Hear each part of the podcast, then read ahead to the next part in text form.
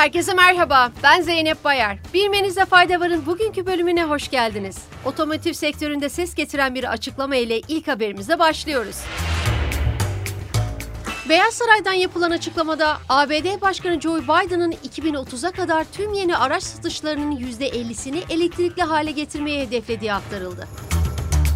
Açıklamada hali hazırda ülkede elektrikli araç satışlarının 3 katına çıktığına ve halka açık şarj istasyonlarının sayısının Biden'ın göreve gelmesinden bu yana %40'ın üzerinde arttığına işaret edildi.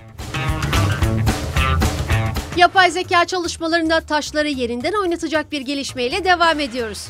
Milyarder Elon Musk, Microsoft ve Google'ın geliştirdiği yapay zeka platformlarına meydan okumak amacıyla TrueGTP adını verdiği bir yapay zeka platformu başlatacağını duyurdu.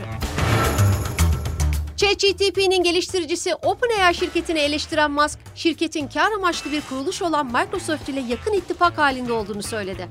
Musk ayrıca Google'ın kurucu ortağı Larry Page'i de yapay zeka güvenliğini ciddiye almamakla suçladı. ChatGPT ile alakalı bir diğer haberimize geçiyoruz. İtalyan Veri Koruma Kurumu, OpenAI şirketinin giderek daha güvenli adımlar atması durumunda 30 Nisan'da ChatGPT'yi yeniden etkinleştirmeye hazır olduklarını söyledi.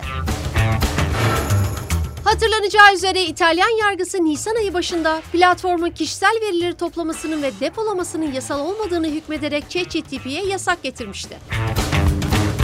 İngiliz basınında yer alan habere göre İngiltere Başbakanı Rishi Sunak hakkında gelir beyanına ilişkin soruşturma başlatıldığı bildirildi. Haberde parlamento üyelerinin tüm gelirlerini açık bir şekilde bildirmesini öngören 6. madde uyarınca 13 Nisan'da soruşturma açıldığı aktarılırken konu hakkında detaylı başka bir bilgi verilmedi.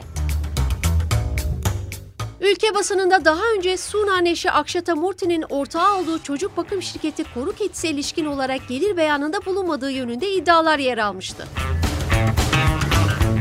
Tıp dünyasında büyük yankı yapan güzel bir haberle noktalıyoruz.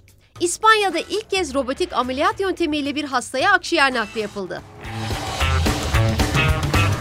Barcelona'daki Valdebran Hastanesi'nden yapılan açıklamada kaburgalara zarar vermeden tamamen robot aracılığıyla gerçekleştirilen akciğer naklinin başarıyla yapıldığı belirtildi. Bugünlük bu kadar. Yarın tekrar görüşmek üzere. Hoşçakalın.